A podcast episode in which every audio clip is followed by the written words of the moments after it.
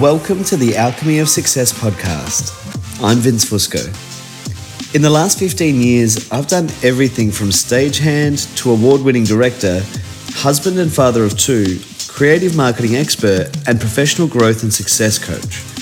I specialize in helping people find their purpose, reach their goals, and realize their dreams while building their confidence and self love to live a life at their full potential.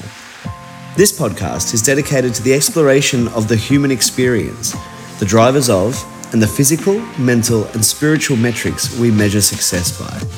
From personal life stories to inspiring tales from special guests, we'll be sharing our journeys of success and what it is to us. My hope is that this show will serve as a source of personal inspiration to spark your curiosity and ignite your mind, body, and spirit to your own brilliance so you too can thrive in finding your own alchemy of success. Everybody, hi, welcome to another episode of the Alchemy of Success.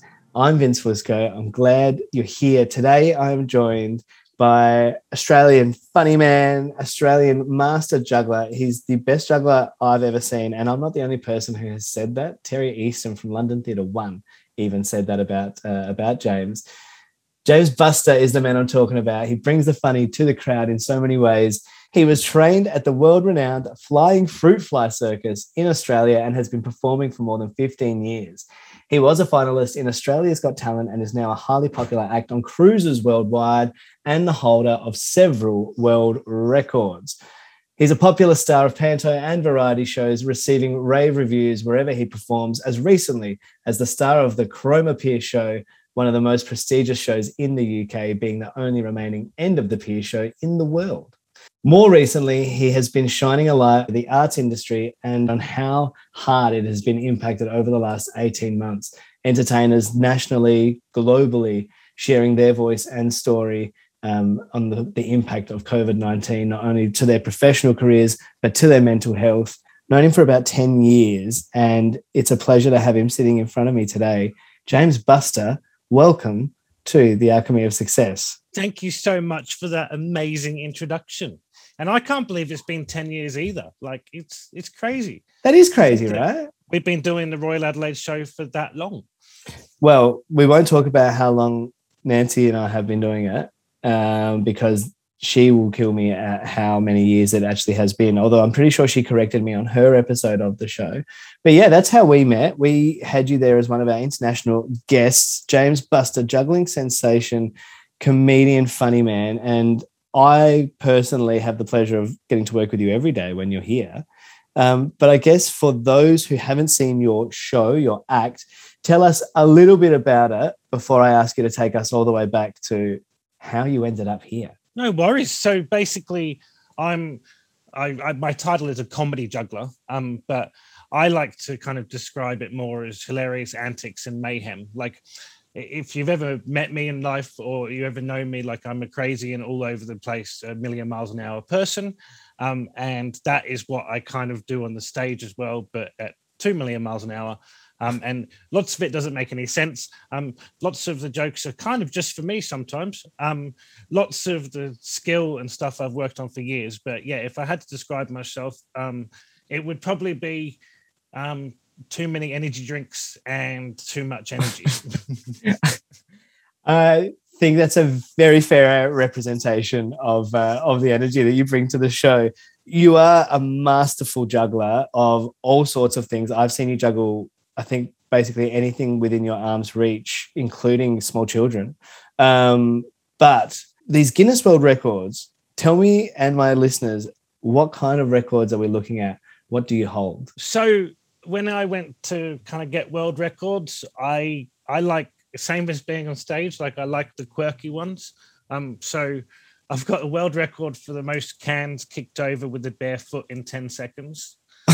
Um, and what is what is that record? Like it's been so long ago, I can't actually remember. Um, but I think it was something like forty cans or something. My goodness. Um, oh, what was the other one? The other one was the most animal. No- I did it at the Royal Adelaide show. That's right, the, the most, most, animal, animal noises. noises. guest, guest in a minute. Um, and then uh, the longest time going into actual more juggling stuff, like the longest time juggling on a pogo stick, which I created the record because that's kind of like one of my signature tricks. Um, And then the most raw eggs juggled while hula hooping. Wow, that's a big omelet. That's a big omelet. but James, your skill as a juggler is uh, incomparable in my opinion. But I, I honestly only know three jugglers, so that's that's good good odds for you. Where did your love for juggling or performing start? Take us back. Oh, I mean, I just saw that there was so much money in juggling that I thought that I'd take it up and do it. See, comedian as yeah. well. That's that's why you go into entertainment be be rich. Um, no, so basically, when I was younger, when I was living in the UK, I was always into acting and drama and stuff like that.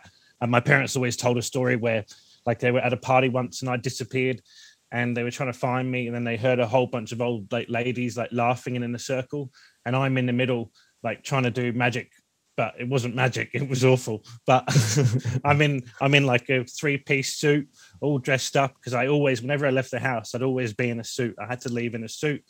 I had to be like the showman. But yeah, and then uh, when I got older, I started getting into art and drama and stuff like that. And then I got into magic. Magic was my first love. But right. I realized that I just wanted to know how it was done. I didn't actually want to perform it. So I'd buy the trick and then go, oh, oh, that's how it's done. Oh, and then because I knew the secret, I whenever I was performing it, I assumed that because I knew that the people I was performing it to knew. So I was like the worst magician ever. I love it. But I love how show ready you are leaving the house in a three piece suit every time. exactly. And you still and do. Then, you still wear a three piece suit when you perform. I do. You're just, a gentleman. It's it's a, it's a different suit now, obviously. and then yeah, then after doing all the acting and, and the magic and things, I just started to learn how to juggle at home. Um, I can't even remember who first taught me, but I just kind of started teaching myself. And then when I moved to Australia when I was 11, I got more into the juggling and kind of learned off online, watching like little gifs on dial-up internet, moving around to see how to do it and stuff. And and then then I bought a unicycle and stuff and started riding a unicycle. It was quite an interesting time though because when I first moved to Australia, I, I got severely bullied because I was English. Um, I was tall, skinny, lanky, and I had a lisp. Um, and my name has an S in it, so that wasn't helpful. Um, yeah. So basically, yeah, it was a really kind of hard time at school, and it, it's one of those things where like I won't dwell on it too much because if it weren't for the people bullying me, um, I wouldn't be where I am today.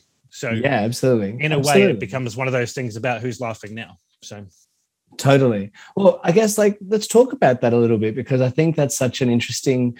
Um, it's such an experience at that age when you are being bullied for anything, whether that be like your uh, color of your skin, the tone of your voice, anything, uh, where you're from, what your interests are.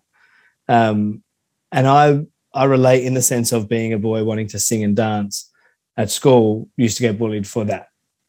Um, and mum used to always say, you know, the same thing, like they'll you'll be laughing one day. Do you know what I mean? Like you've just got to keep going and and it's funny how when you say like if it wasn't for them, I wouldn't be in this position.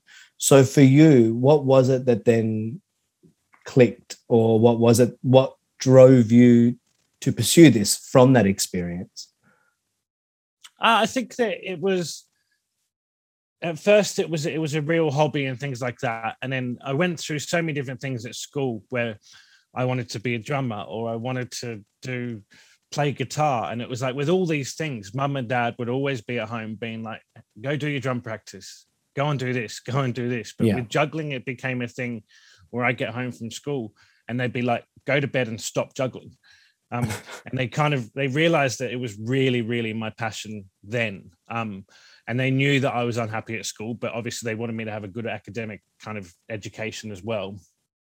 Um, but then what kind of happened was that I started looking online to see um, where I could kind of go and do circus for like a work experience kind of thing. And I found the Flying Fruit Fly Circus in Albury Wodonga. So I wrote wrote them an email and I was like, "Can I come do work experience?" Like it wasn't the work experience for school, but I was like, I just want to go and do work experience. Yeah, yeah, um, for sure. And so I wrote to them and I'll go back on your question in one second, but I think that the, the biggest impact that I had was I got to, when I got to Albury Wodonga, where the Fruit Fly Circus is, it was all kids around my age running around doing circus tricks, and I was like, I'm in heaven. Yeah. I'm now, I'm now normal. Like I'm not that kind of kid that is bullied. I found like my people, and yeah, yeah, that's the, the wrong phrasing or the wrong way to look at it because everyone's everyone's normal, but uh, I found my home. I found where I felt alive, and I'd never felt that alive before. Um, so going back on being bullied at school and things like eventually I was kind of taught by my parents like it, that again, like same as you, it's not going to stop. Like it, it, and people bully because they have insecurities of their own That's or right. something going on in their life and things like that. So I understand that later in life now, but it was like at the time it was really hard. But once yeah. I found somewhere which was my dream, my home, and I felt like I was part of a family in terms of the circus. Um, yeah, I basically went to Albury Wodonga and then I was supposed to stay there for a week, but I sent my parents a message saying I'm not coming home.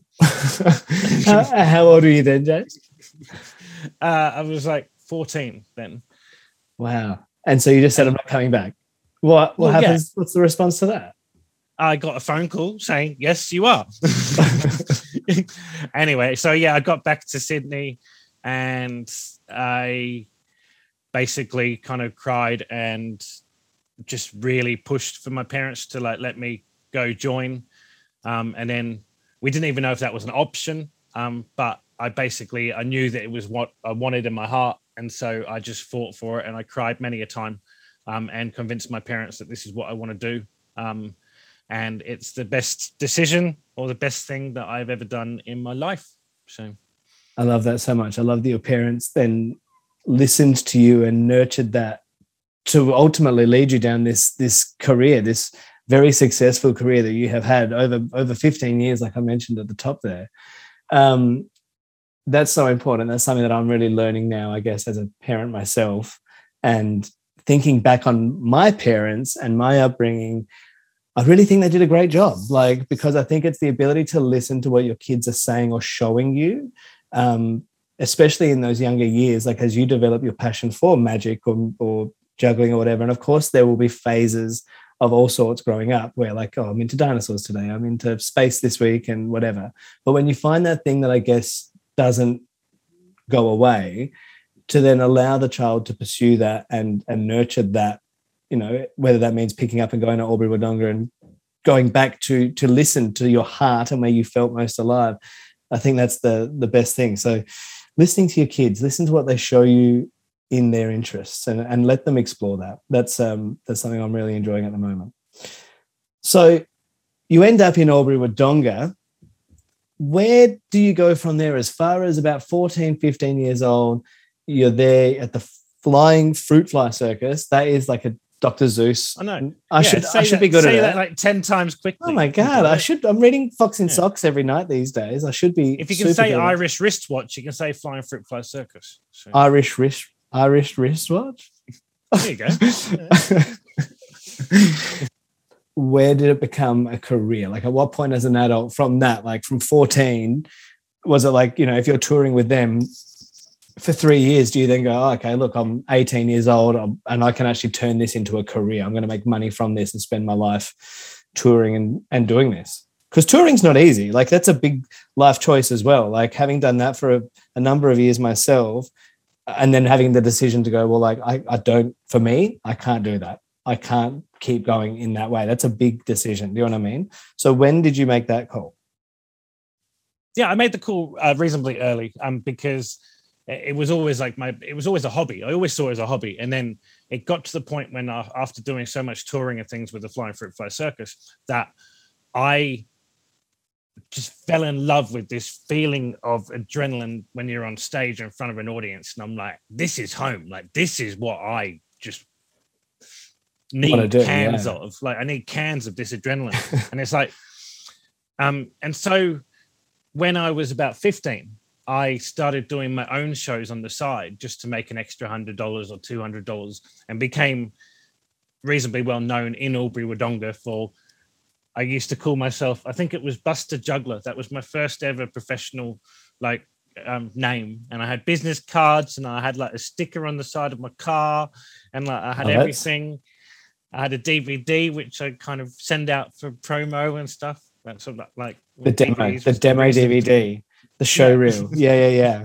I love it. and and yeah so from really early on it was something where i started making money from it and then when i finished it uh the fruit fly circus when i was like 19 i i, I worked in i worked in Hog's Breath cafe and i was just a um barman um that was that was the only real job that i've ever really had i hate the i hate that expression real job but normal or whatever but we'll get back to that conversation. But uh yeah i i went to Hog's Breath cafe as my normal thing. And it got to the stage where i was getting more like can you come and do this gig for $500 because obviously when i got older like it, money went up a bit and things. And then i was like but no but i can't do it because i have to work at Hog's Breath for three hours. And i'm like well no. Okay this is the time that i kind of put my foot down and get paid "I'm gonna forty two out." dollars. get Yeah. paid forty two dollars at Hog's Breath for your three hours versus the Yeah. five hundred dollars that you you're going to get paid for the the twenty minute spot. yeah and and it was a hard slog like to kind of do that and then i started kind of really putting so much energy and, and marketing and everything out there to kind of get the bookings and i started doing a whole bunch of street performing festivals um, and then uh, i made the call to go to Circular Quay and become a street performer there for a year and then that's when my first kind of real international opportunity came up and i went over to japan and worked at a theme park for a year over there and then I went to Club Med and taught flying trapeze at Club Med Resorts. How um, good. Because uh, why not? I want to live on a luxurious kind of Sounds awful. tropical island. and- and do what you Um, love. Do you know what I mean? Like, exactly. and and that's the thing. You know, this is probably one of those things where because you have to be passionate, I believe, to pursue a life in the arts. You you have to love what you do, and it doesn't ever feel like work. Do you know what I mean? Like we do it because we love it. Like you said, it's this adrenaline, the canned adrenaline you want to have, but it also then doesn't mean it's not hard work. Do you know what I mean? So like the hard work is all of the things that you've you've mentioned them all. You said, you know, I was getting the website up, getting those the demos out there, the DVD. It's the production of all of that, the time and the hours of that, and refining that, and then putting your name out there, the hustle of it. You know, that's the hard work. But the actual performance side of it almost feels easy. And to teach someone, you know, again, you're still practicing your craft and something you love, passing on that knowledge to yes, people who are going to be doing it for six days on their tropical holiday. But you also get to reap the benefits of that and live in paradise. So why Yeah, no. not?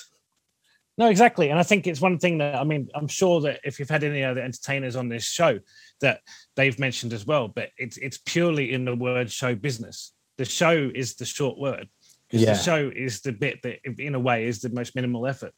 The business is the longer part and it's the bigger part of show business because you have to have that marketing brain. You have to think outside the box in terms of I had a whole bunch of friends at the time who were trying to get into the showbiz industry and it's like but they're waiting for opportunities to come to them and i'm like Yeah, no yeah, you have to go out and you have to you have to find the opportunities or create them so i just write to like the council and be like you should book me for a show Yeah, you've got to put no, it out no there. reason no yeah You've got to absolutely put it out there and and and put yourself on that. Knock on all the doors that you can. It's like anything. Like I I remember doing the same not only as a performer but then professionally when I but this is now wind the clock back before I was in the role I was in I'm currently in like in my professional uh, role like that decision to be like I'm going to enter back into the workforce I was in a corporate role before, like executive role. I don't want anything less than that, but that also takes a lot of effort. It's going to stifle my creativity,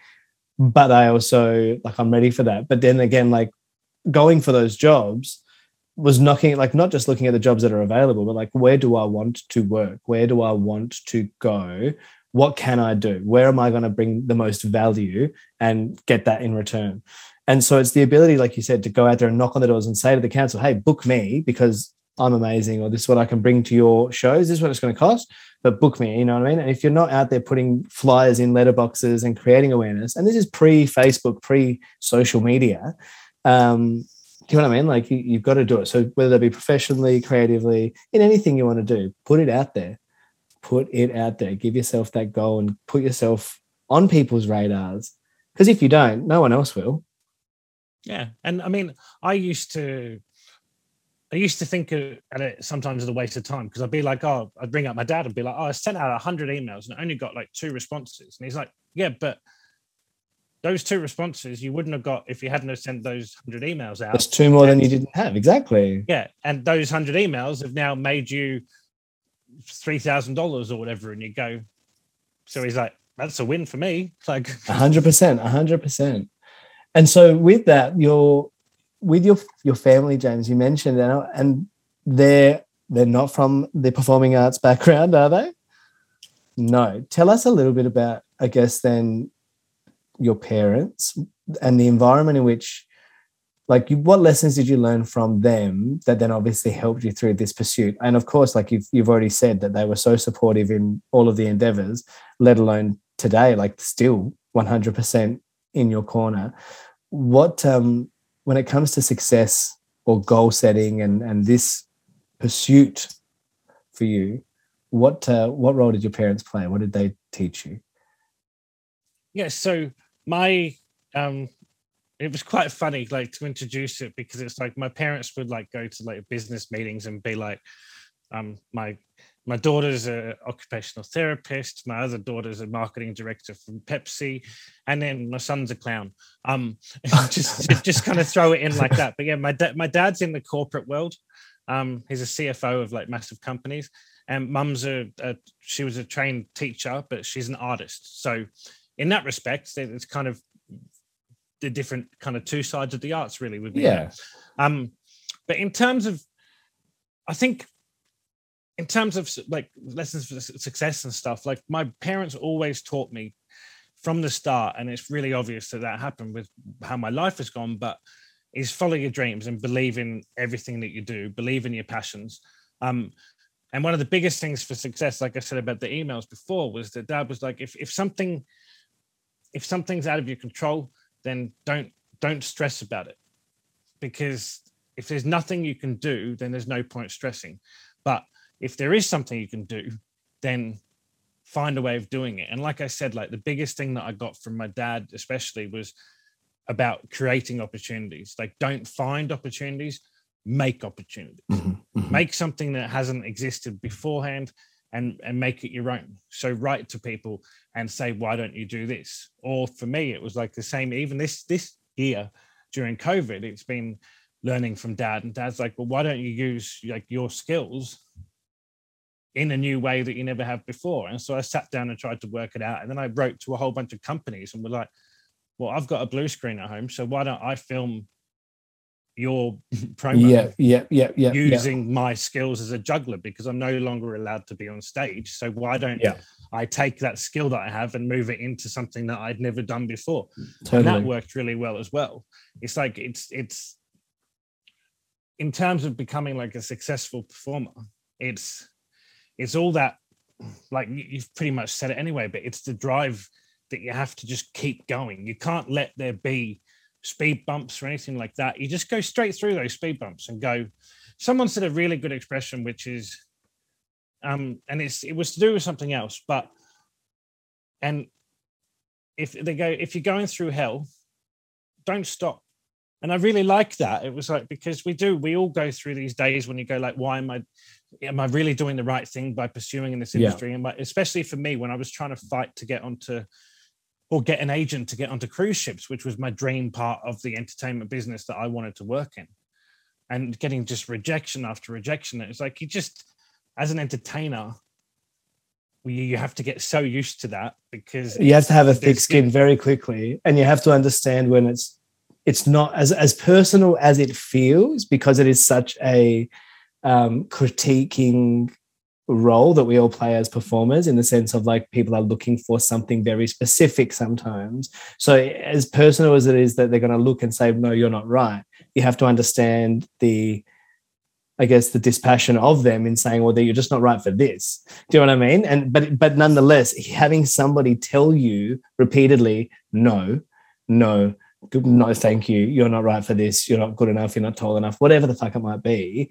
Like anything, the more that you hear something or say something to yourself, it, it really becomes part of your your thinking patterns. It becomes real. Do you know what I mean? So it, it's it's it becomes unhealthy on some levels for a lot of performers as well so when you're i guess attaining to that like you said and you're going through that what are you what are you thinking james yeah so it was there was lots of kind of emailing randomly like cold emailing agents and things trying to get in and then again it was kind of going back to what i was saying about how dad's business kind of sense uh, i took in because i suddenly went well no none of these agents are responding because they're like, "Oh, have you done it?" the weird thing was that when I started to try and look for cruise ship agents and stuff, they'd email me back and then be like, "Can you send me footage of you on a cruise ship?" And I'm like, "But that's what I'm trying to do." yeah, yeah, that's one of my favorite things. That they're like, if you read, if you've read my my documentation that I've sent you, mm-hmm. you will have noticed that I don't have any experience. I'm asking for said experience and it's so how do you get experience without experience that's something that I've, I've always been such a firm believer in because of exactly the story you're telling having done that myself and as you've done and so many others that's now when people come and ask me for experience yes yes you can have it. I'll give you all of the experience. If you want to know what it's like being a lighting tech crew on something yes come and watch that. If you want to know what it's like being you know because if if you can offer that experience now and give that back to somebody who was in your shoes think of the difference that it would have had on you. Yeah? Yeah no exactly. And it's so i was getting those emails back like rejections and stuff and i was like how am i going to do this and so using my dad's business sense and stuff or what he kind of taught me the secret things about again create the opportunity mm-hmm. and so i've been in communication with um, quite a few jugglers who work on cruise ships. Um, and so I wrote to um, like Pete Matthews was one of them, who is my my mentor, my idol, um, and then another guy called Barnaby, and uh, then also there was a um, group, another group, names just gone out of my head, Howie and Bert.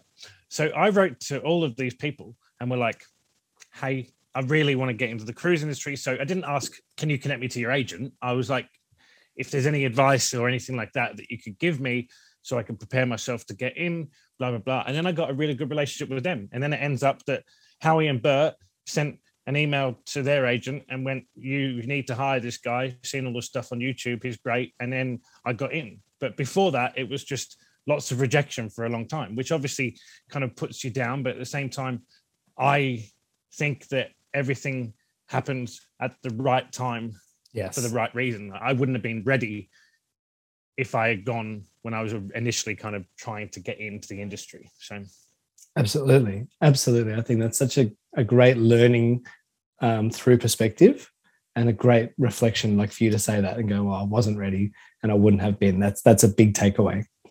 So you get onto these cruise ships and you pretty much stay there and dominate cruising around the globe. For how many years has it been now? And I I love, can I tell you, I think it's a privilege to be in your circles and your orbit some days when I get friends and family who come back from cruise ships. They go, Hey, we saw your mate James Bustar on uh, it was great. We saw him. Great to catch up with him. And or they send me photos of you and uh, and them having a great time, like so many other passengers around the world. How long has it been, or how long have you been working the ships for now? if you include the last 18 months, it's been like 14 years. Uh, wow. let's say, let's say like 12 years pre-pandemic. So, but still, that's a long time to be at sea. I can't honestly think of anything worse, but I get seasick. Um, but I would love to know what what is that like for you being away from, I guess, like home, being away from everything. I guess when you are away for so long, how do you go with that, James? And what kind of I don't know what what practices do you have in place for yourself to keep you going? So I've always been the personality type where I can't sit around and do nothing. Um, so that's always been something which I've kind of lived my life by. Um, I'll never let myself sit down because then I start thinking, and I really don't like thinking um, that much. So I, I've always been used to being, well, working my ass off and being busy. So Mm-hmm, mhm. I even when I was booking tours, I want every day. I want to do this festival, then I want to go straight to this, and I'm going to drive here, then I've got to organize something for this, and I've got to try and do marketing over here, and I'm going to do this, this, this, this, this, this, this. And so when I got into the cruise ship life, and it was like, I'm going to fly here, I'm going to do a show on this cruise ship. Right now, I'm going to get off. I'm going to fly to America and do a show over here. Oh, now I'm going to fly to England. Now I'm going to do this. But that was the life and the chaos that I loved. Yeah. And it's kind of something that even being on stage, like my show is chaos, and I, I love the chaos of my life just being all over the place and doing this, this, this. Even like you know, like when I did the Royal Adelaide show, like I couldn't just do the shows. Like I'd be emailing and ringing the media, being like, "Let me just come on your show because I just need to keep like my calendar full. Like I have to, have Yeah, to always yeah. be doing something to."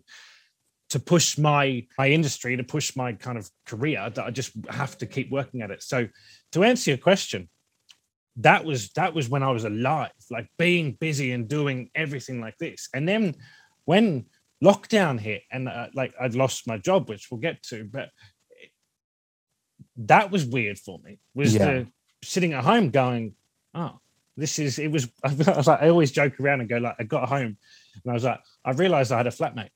Um, no, but it's such, that's funny. It's funny because it's so true of tour life and living that lifestyle that you just described. It. I'm flying in, I'm flying out, I'm performing a show here. I'm gonna gonna fly straight from here. I'm gonna get, you know what I mean? Like it's it's a crazy lifestyle. When we talked about touring earlier as well, and I said like that's a choice. Like it, it's a it, it is a commitment. Like I I agree with you in the sense of I love that pace. I love operating like that. I love when I'm at the helm of a show or a team or like just being creative. Like to me, that mayhem, there's pure sense in that, right?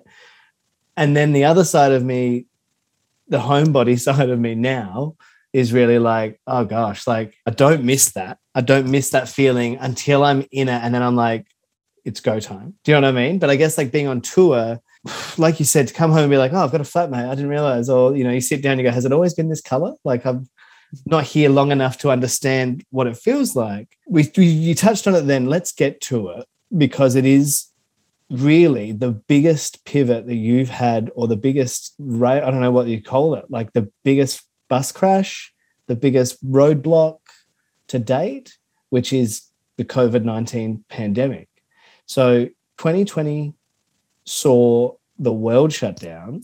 Now this is not even just pertaining to us here in australia but obviously from overseas to then be here where were you? Were you on a ship when this all started happening? And how quickly did it go from being on a ship performing to being home and locked down and that's it? So yeah i i pretty much um had like the busiest year of cruise ships that i'd ever had booked in my diary. And then we'd all heard about this covid thing but we didn't know it was going to cause such a uh, car crash like you said. So then yeah then the next day um after having like the busiest year of cruising booked and i was going to go all around the world i was going to do shows in england i was going to do all of these things. And then the next day that was gone. It was completely empty and i had i had nothing. And so it it, it was a it felt like a, a loss of soul. It felt like a loss of identity really because like i was so used to like i said i was so used to that million miles an hour running around the world doing this doing this doing this and being busy and then suddenly bang nothing. And you're like oh okay what do i do and like i said previously like i'm such a million miles an hour person that I had those two days after I think when we locked down and we're actually locked in our houses kind of thing. And I had two days when I was like really emotional and all over the place. And then it was again phone call with my family. And it was like, they're like, you need to do something. And I'm like, okay. And so I just came up with this crazy idea. And I was like, I'm going to get an apple and I'm going to throw an apple around the world and see how many people catch on. Um, and then I had a project and I woke up every day with a purpose and it just grew and grew and grew. And I thought maybe 10 people would do it. Then it ended up that it was like 180 in the first video from 12 or 14 countries. But that saved me again because I was doing something. I'd wake up at six o'clock in the morning and start editing, finish at 6 p.m., have like a proper kind of day. And I just, I've always got to keep my mind occupied. And I think that was one of the hardest things for losing identity, career, and trying to work out how we're going to deal with things financially because being in the gig to gig industry, like it's not as predictable as other industries. So, mm-hmm. mm-hmm. but so you really do need that that focus. Like you said, it gave you a purpose every day. When it comes to the first instance of like we're going into lockdown, like you said, and we're locked in our houses and and it's gone. Everything just sort of vaporized and dried up overnight, work wise. Did you feel like it wasn't real? what was your first thought i suppose did you think it was going to be like this for this long oh i think my first thought was i've got a bit of a holiday like that was that was really initially kind of i was like all right well i have been like i think i just got back from adelaide fringe as well so i had been like doing like three shows a day and trying to yeah run around and and it was like okay cool all right well and it, the initial kind of stuff that we heard from the media and things was that it would only be a few weeks and stuff and so i, I was like okay like i can i can deal, deal with, with that. that. um i mean everyone has kind of said and um who i've spoken to is that that everyone got to know dan murphy really well um, yeah, definitely, definitely did. Everybody, too, I did. I definitely, I drank so much more than I'd normally do, and I think that just comes back to the idea of if you're so, you know getting a bit stir crazy. Like I just found myself, I had no separation from work in the sense of like both, like I said, my wife and I working from home with a one year old in this six week period where we did not leave the house, but I'd like get off the computer, turn to my left, and we're home. Do you know what I mean? There was no gap between to sort of download the day, drive home, or catch a bus or something. It was just like, we're here you know, you wake up in the morning, I'll just quickly start work a bit earlier today, but then you find you're working all day and then it just mentally you go, no, nah, I can't. This is this is too much. It, it's too much. When my, it comes my sister, my sister, right, same thing as you were just saying, because you work home, everything becomes the same thing. And you're yeah. like, you can't you can't walk to work. And so my sister during the pandemic, she built a shed in her backyard as a shed office. So yeah. every day she wakes up in her house and then she separates it. Yeah, yeah, yeah, yeah. And then once she's finished work, she closes that shed door and comes back in the house. In the house, there is no business. Yeah, and it's like it got to the stage where I saw things on, on Facebook and online because it did drive us all crazy. Where it, we we were at work or not, and there was no work hours anymore because of yeah, totally and Zoom and and so people started like putting like like moving their bedrooms around to make make an office that we never had before and things it's like my office is just in my bedroom but yeah. i've got a proper big desk and it's taking up a lot of space but i needed to have my i'm going to go to work now right 100% yeah the lounge room and i'm yeah. in the lounge room we I'm started we've got we've got like a study nook like a built-in desk upstairs um, in like a quite an open space a bit of a thoroughfare. And we started there for the first couple of weeks when we were both working from home side by side. And it was like, no, this is too hard with a baby. And like we're both taking phone calls. And so I moved downstairs and we used downstairs, like this is our study slash home theater room, which is just never eventuated to a theater. It's now a study. But I'm like, yeah, stand up desk, spare bed. Do you know what I mean? Like, but it's, it is a separate space. So we we found that this was like our meeting room if we both had to come into a meeting, we'd come and separate from like upstairs. Um, but now, yeah, like I, I go to work in the morning and I say goodbye to everybody. Like I'm jumping in the car and I'll walk downstairs and then I'll, I don't see anybody until five o'clock when I go back up. So it's, um, you know, it's a weird world that we live in though, isn't it? Like it's, I think what your sister's done is a great example of a bit of ingenuity in separating the two in such a small space. If you had said 18 months ago, James, you're going to get 18 months off what would you if that was a gift is there a world where 18 months off for you is a gift uh give me one second to think about that uh because i need to plug my laptop in Okay, no worries. Have a think.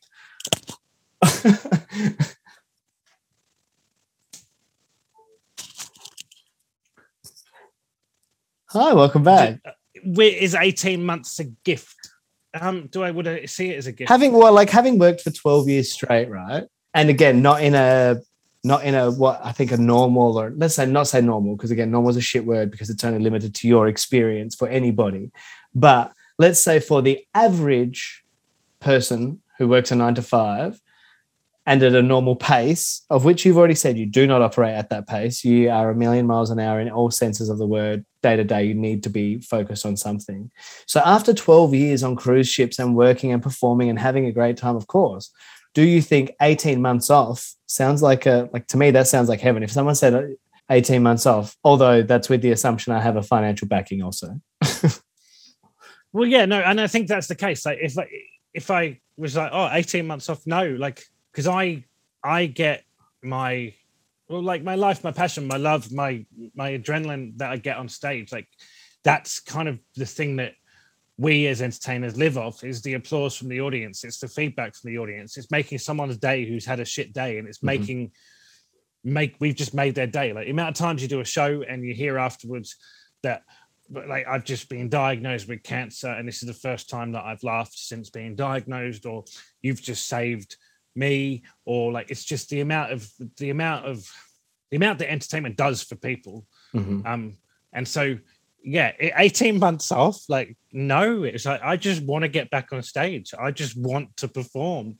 Um because like we kind of have previously said is that i think entertainment is one of the only jobs that everyone we don't go into it for the money. We don't go into it for the paycheck. We go into it for the love. And i think that um that's the thing is that entertainment we go to work and we love it. You never go to a gig and go oh i really don't want to do this. Like yeah 100% because, 100% because sure you might get to a gig and be like i really don't have it in me tonight. But as soon as you're on that stage you're on. You're on. Do you know what i mean? Like it's it's i don't know it's hard it's, to it's hard to explain if you're not a performer but i know exactly no, well, what you are saying. it i think i think the easiest way to explain performance is it's like it's where we feel home like that's yeah. the biggest thing. Is it's where we feel home. It's also, it's also I don't know. Like it's, it's an addiction, and it is an addiction. It is, and it's and it's like it. But being on stage and getting that response, that's our drug. Like that's our. That's the reward. That's the payoff. One hundred percent. The applause and the the respect of the acknowledgement of what you've done is hundred percent that payoff. That's what we crave. Yeah. I always said, I'm just trying to think of who it was who told me but I used to sort of just there was a I guess like most artists when you're starting out as well, like you just take every job you can. Do you know what I mean? Because you don't know when mm. the next one's going to come, and then until you can hopefully build to a point where you are in a bit more control of your career, where you can say, "Oh, look, I, I'm not going to do that one, or I'm going to pick and choose, or choose your timing and your pace." But one of my many mentors, I'm sure, said to me, "There's three things, and it has to serve two out of the three for me to do it." And it's got to serve the bank, it's got to serve my heart, and it's got to serve my soul. So if it's got to serve two out of those, so if it's like a passion project, it's heart. But if it, you know, if it's a passion project and it has a small financial reward, two out of three would do it. If it is something that stimulates my soul, feeds my creative soul, but it makes me feel good and, and serve somebody else, but there's no financial benefit, two out of three, let's do it. Do you know what I mean? Like, like you said, it's not about the money. It's about so much more than that. It's a it's a different type of reward. With your time off and you turned your your skills to other things like throwing apples around and, and YouTube videos and such, you then went far further than that. And you understood on a much greater level, James, the impact that this was having for so many artists all around the country because you were going through this exact same thing. Whilst we're all sharing in this experience, you then connected a number of artists on a, a project that you put together that ultimately has garnered so much attention and a bit of momentum. Let's talk about the video and let's then talk about Canberra. So, so yeah, basically at the start of the pandemic, like I said, like I needed something to keep myself busy. And so the first thing was just it was just a, a gimmick of an idea about throwing an apple around and just clever editing um, of a whole bunch of people catching on. But from doing that, what I didn't realize was that it was it was helping other entertainers' mental health as well. um, because it was making them do something when they had no we had no drive to do anything because we had no shows and so so many people were just sitting at home and and, and kind of watching the hours go by and, and counting the bricks in the wall because it's just it was so strange for our industry just to disappear and for all of what we saw as our career to be gone so from doing that first video. And again i was doing it completely that one was completely selfish. It was like i just need to do something. And so i thought that maybe 10 people get involved ended up like 14 countries 180 people or something like that. It was it was amazing. And it was a big kind of editing job but it saved people. And it was after that first apple a day video where someone wrote a press release about it for me. And they said entertainers have been stripped bare of gigs and they literally have nothing on and then for the first time in the whole of the lockdown that artistic side of my brain came back. And i went that's the idea. We strip bare of gigs we have nothing on. And so i started this series online called the strip bare series where it was entertainers in their birthday suits. Sitting um, in the nude yeah, yeah. you know, you're on a podcast you don't have to sugarcoat it. Yeah. But yeah sit, and entertainers in the nude and really just doing a full frontal approach at the effects that this pandemic has had on the entertainment industry yeah. and with a message as well and so some of them were funny messages one of them was a uh, airline safety announcement, but we changed it all to be about the entertainment industry and the lack of support it was getting from the government and things like that. And so then suddenly I just, my creative brain, I was writing scripts, I was writing comedy, I was doing all these things again, which were ultimately helping me. But at the same time, they were helping other people and mm-hmm. i'm like this is a it's a it's a great two-way kind of street it's like i'm saving other people and keeping them busy and keeping them creative now and then I just kept doing collaboration videos and I just became yeah. this collaboration kind of um, I don't know what the word is, king machine, king, way, but machine, yeah. a mogul, I just started doing collaboration that, yeah. mogul. and the initial ones of like apple a day, there was no real story apart from an apple a day keeps the doctor away. But then after that, they became funny, but with a really powerful message um, to try and help our industry. And then more people kind of within the industry and lots of people who were in the videos I hadn't even met before. Like we literally just met online, but because I'd made this community of people who wanted to create and do collaborations, mm-hmm. um, it it it's great. And so it, it, from being home and you look at all the negatives and things, but it's connected me with new people. It's it's helped me find myself and grow up as an adult as well. It's helped me find new opportunities. It's helped me keep myself sane in a world that I didn't think I could. Um, and then yeah so getting on to like the latest video the latest video because i've done all of these collaboration videos the latest one was it's been 18 months pretty much what we just spoke about it's like it's been 18 months we still don't have any support from anyone really um sports seems to get the kind of hierarchy and get exemptions and things so i made a video and it was just i did 30 hours of interviews with entertainers from around australia and just asking them how it's affected them, how this whole last 18 months in the pandemic has affected them emotionally, financially, mentally. And it was a, it was a, it was a really hard, not hard, hard's wrong. It was a really emotional journey for me to do it because I realized why has it taken me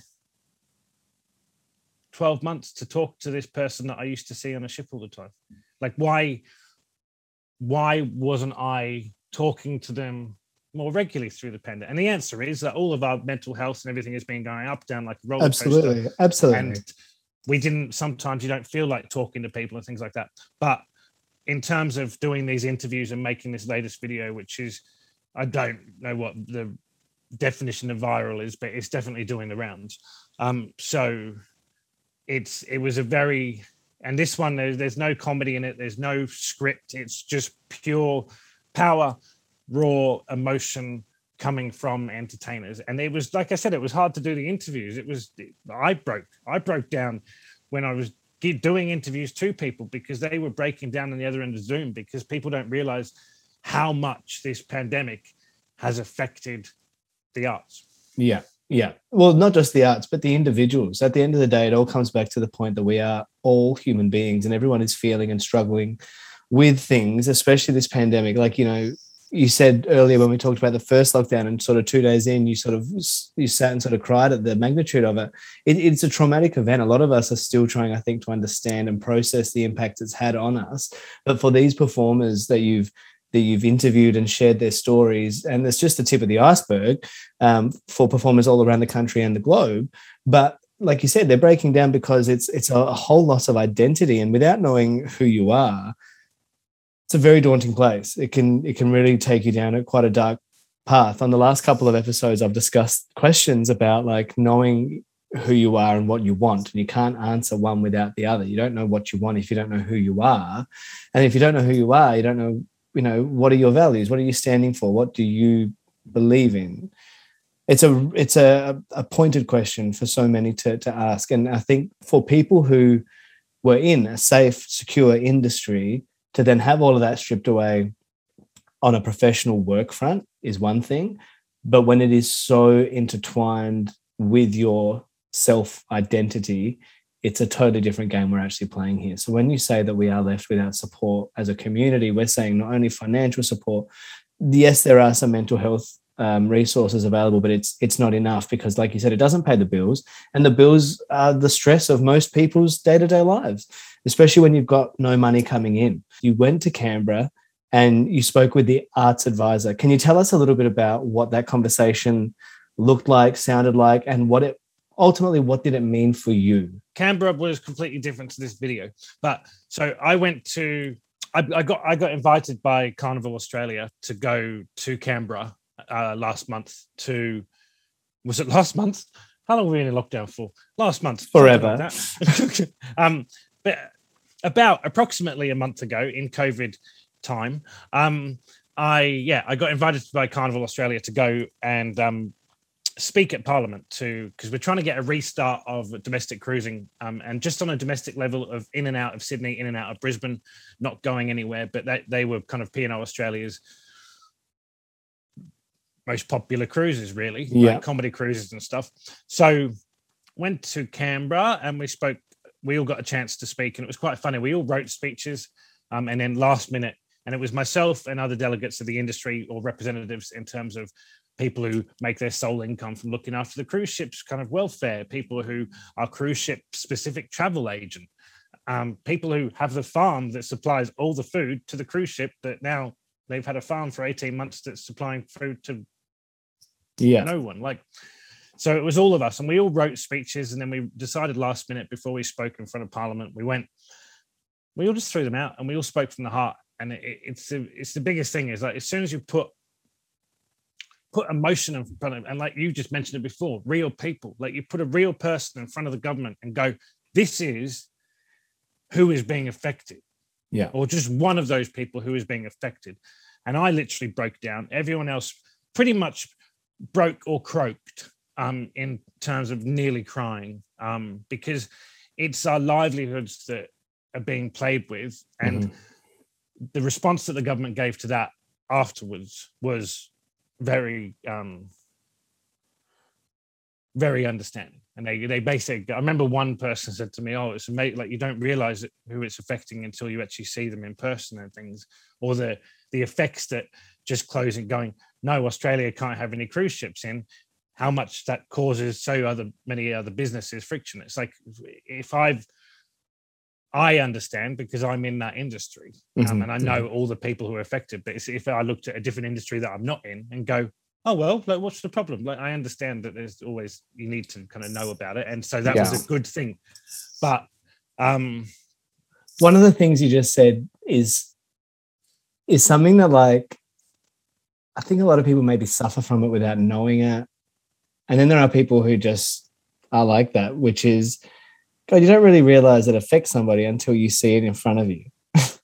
and that's not even just about this circumstance, that's like anything. You know what I mean? That's where empathy is so important, or the the open-mindedness to listen to another human being or another person, whatever their struggle. Um, and to, to go, well, yeah, it might not be a problem for me, but it is a problem. That problem does exist. I don't. You shouldn't need to be shown it sometimes to uh, to understand or want to fix it. Do you know what I mean? Like that's, yeah. and and like you said, it's oh, it's one person in front of you telling you that story, but multiply that by the hundreds of thousands affected. That's a big chorus. Do you know what I mean? Um, yeah. You don't need that one person to come to Canberra to stand in front of you to to make a wave if you're actually listening. No, well, it's one of those things where it's something that we shouldn't have had to do, but in the end, like we said from the start, you have to create opportunities, and so Carnival created the opportunity to go and speak to Parliament. But it was the same as I shouldn't have needed to make the latest video that I did of entertainers kind of crying out and showing how much has affected them, like and showing their vulnerabilities and things. I shouldn't have had to do that, but unfortunately, it's got to the stage where it's needed. Um, yeah, absolutely. Putting a face to an emotion is so much more powerful. Um, and so that's kind of a lesson that I learned when I was speaking in Canberra to Parliament to doing in this video was that you put that real person in front of them. You can't not feel for them. You can't not understand. Um, yeah. Originally, the video was going to be an article, but then that's just something that people read and then kind of throw out. But this is something that is now implanted on the internet until until the end of time, my friend. The internet's yeah. forever. the dinosaurs can watch it. yeah, that's right. Absolutely. So, with all of this being said, James, this is an extraordinary journey that you've literally taken myself and my listeners on your career path to not only them being an advocate for the arts and performers nationally, globally. What does the future look like for you? What does what's your next step? My next step is that I've I've realized from doing all these things um, and doing all these videos and kind of becoming, like you said, somewhat of an arts advocate, I'm going to keep doing that. Like, I really enjoy, and enjoy is the wrong word because you shouldn't have to do it, but I do enjoy it. I really, I enjoy the challenge of trying to make change, and I enjoy the challenge of helping entertainers. And it's it's it's even the fact of just someone needs to do it. And i'm like i i now i'm like i i want to keep doing it. And i'm not going to stop fighting for the industry until we have somewhat of a uh, meaning or um uh essentiality to the government. Um because i mean the biggest thing for me and the reason i started making like half the videos was that i mean we we haven't had much arts arts support support for the arts in general um, because we when when entertainment got combined with transport and infrastructure five years ago, I think that was Australia going. This is what we think of the arts.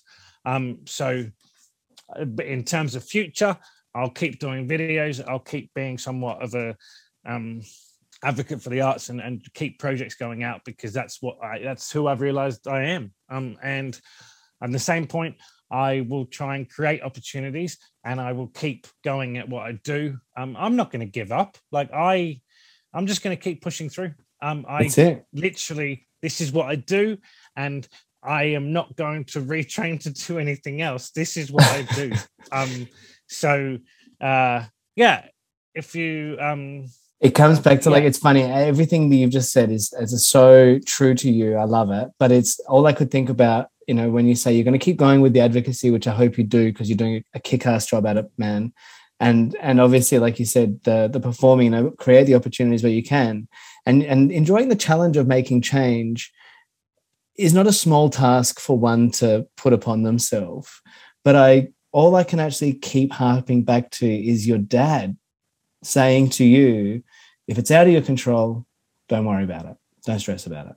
But if you can make a change, find a way to do that. If you can do something, find a way to do it. So I think you are absolutely living to that um, as far as finding a way to do something that you can control and make a change, no matter how small it is. You're seeing the uh, you're seeing the impact that you're making, and I'm I'm so thankful that you're doing it, as I know so many are. Um, James Bustar, thank you for your time today. Before I let you go, I have 10 questions that I finish every single uh, episode with. Actually, before I go there, before we even get there, James, tell me, is this what you thought success would look like or feel like? No, but I don't think that you can predict success. And even even it's quite funny because again, I I sent a message to my family the other day being like, "Oh, I wish I could do more. I don't feel like I'm I'm doing enough." And and they were like, like go easy on yourself. Like you've been so successful in everything that you do, and they're like, we are so proud of you every time, so proud of you. But I don't. I think because we're all the biggest judge on ourselves. But if I look back over the past eighteen months of what I've done, then yes, by God, that is success.